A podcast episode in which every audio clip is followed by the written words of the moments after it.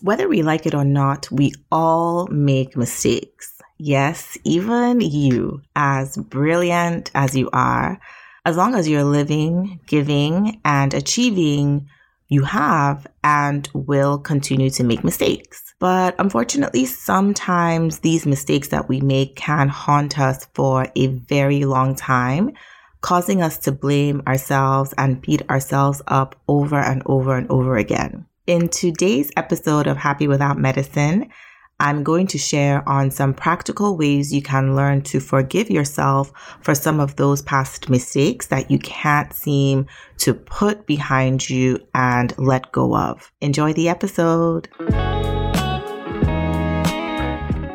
Welcome to Happy Without Medicine, and I'm your host, Dr. Yewande, a medical doctor, therapist, and a fierce advocate for your happiness. My mission here is simple to help professional women just like you create a life you're excited to wake up to. It's time to make the happiness you feel on the inside match the success others see on the outside. Let's get started.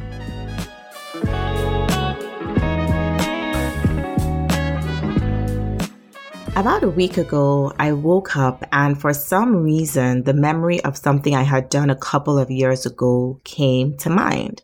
A family member had asked me for some help and their request was something I was really very uncomfortable with doing. It crossed all sorts of boundaries and instead of saying no outright, I somehow just went through something I truly wish I had not done. And last week, the memory of that event was weighing heavily on my mind, even years later. Okay, to give you some context, I'm someone who does not love making mistakes. I mean, yes, I get mistakes are inevitable, but yeah, I would rather not.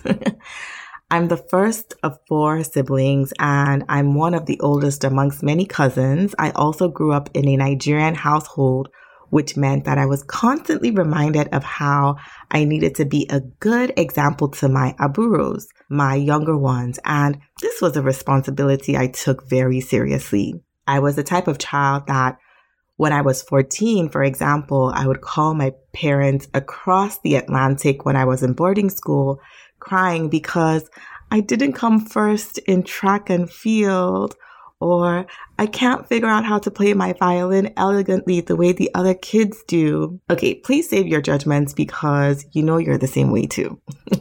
okay, maybe you're not that extra, but you get it, right?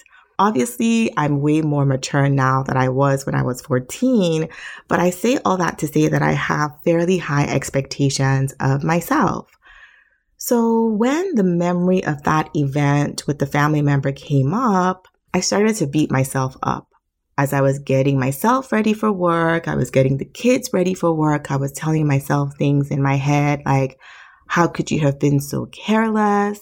Now you've compromised your integrity. You've compromised your future. You've compromised your potential for success. This is going to impact your family negatively. I mean, I went in on myself and it felt awful. Have you had similar experiences? Whether, like me, it's a boundary that was crossed in a relationship or a mistake you made at work, or maybe it's something you said that you wish you hadn't, or something you didn't do that you wish you had. I'm sure there's a memory of a past mistake that makes you feel bad about yourself and often might pop up out of nowhere. So, girl, I'm here to tell you today that it's time to forgive yourself and let it go. And so in this practical part of the episode, I'm going to give you one mindset shift that will help you.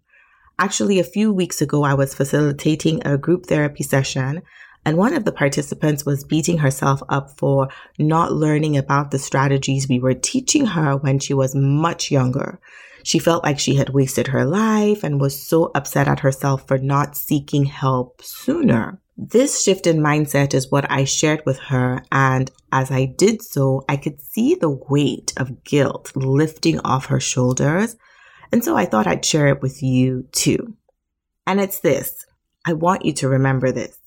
And the moment when you made the decision that you made, you were making the best decision with the information that you had at the time. Looking back, it's so easy to say that this was the obvious decision to make. Why didn't you choose this path? But at the time, you made your decision by weighing all the factors and doing what you thought and felt was best. Hindsight, of course, is always 2020. I'll often hear moms say something like, I just knew my baby girl was sick. I should have spoken up to the doctor sooner. I should have advocated harder. Or I'll hear colleagues say, I knew that patient was having a brain bleed or a heart attack. I should have done the LP. I should have sent them for more cardiac investigations. But really, is that really true? Did you really know what was going on? Because if you knew, if you knew that your baby girl was that sick, you would have advocated harder. You would have brought the building down until someone took you seriously. If you knew that your patient was having something more serious than what you had decided, the decision you had made, you would have investigated them until you found the problem. But the fact is, you didn't know. You didn't know. Listen to me closely. It's not fair to judge the version of yourself three years ago, three months ago, or even three days ago based on the insight, the knowledge, and the wisdom that you have today. It's not fair. You have more insight now.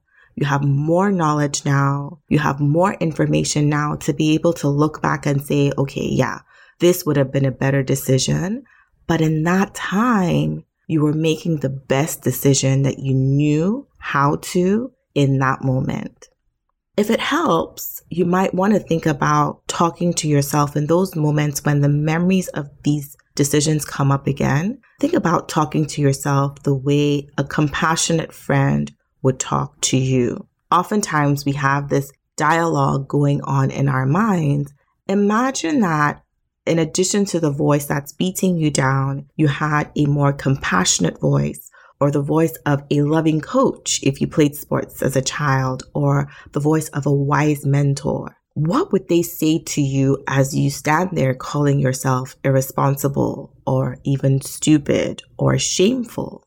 Better yet, how would you talk to someone you cared so deeply about if they came to you with the weight of something that they had done in the past? What would you say to them? It's time for us to learn how to talk to ourselves with more kindness, with more compassion, and with more understanding. Sometimes I'll even recommend that you pull up a chair in front of you and imagine the version of yourself from two years ago, you talking to that version of yourself with kindness, with compassion, forgiving her and giving her the permission to let go of the mistakes that she may have made and just reminding her that she was doing the best that she knew how in that given moment. Like I said, this is a mindset shift that I shared with one of my patients and I could feel how relieved she was hearing those words.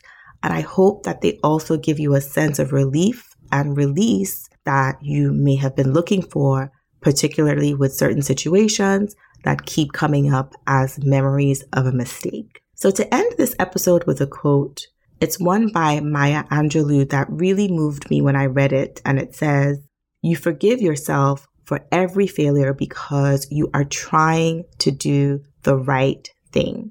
God knows that and you know it. Nobody else may know it. And so I want to remind you to forgive yourself, girl. You're trying to do the right thing and remember that I'm here always fiercely advocating for your happiness. I'll catch you in the next episode. Bye. Thank you for joining me, Dr. Yewande, on the Happy Without Medicine podcast this week. If you enjoyed this episode, I would so appreciate it if you could give it a review on Apple Podcast because it helps Happy Without Medicine pop up when other women are searching for ways to find their happiness again. And visit happywithoutmedicine.com to view the complete show notes and other resources mentioned in today's episode. I'll catch you next time.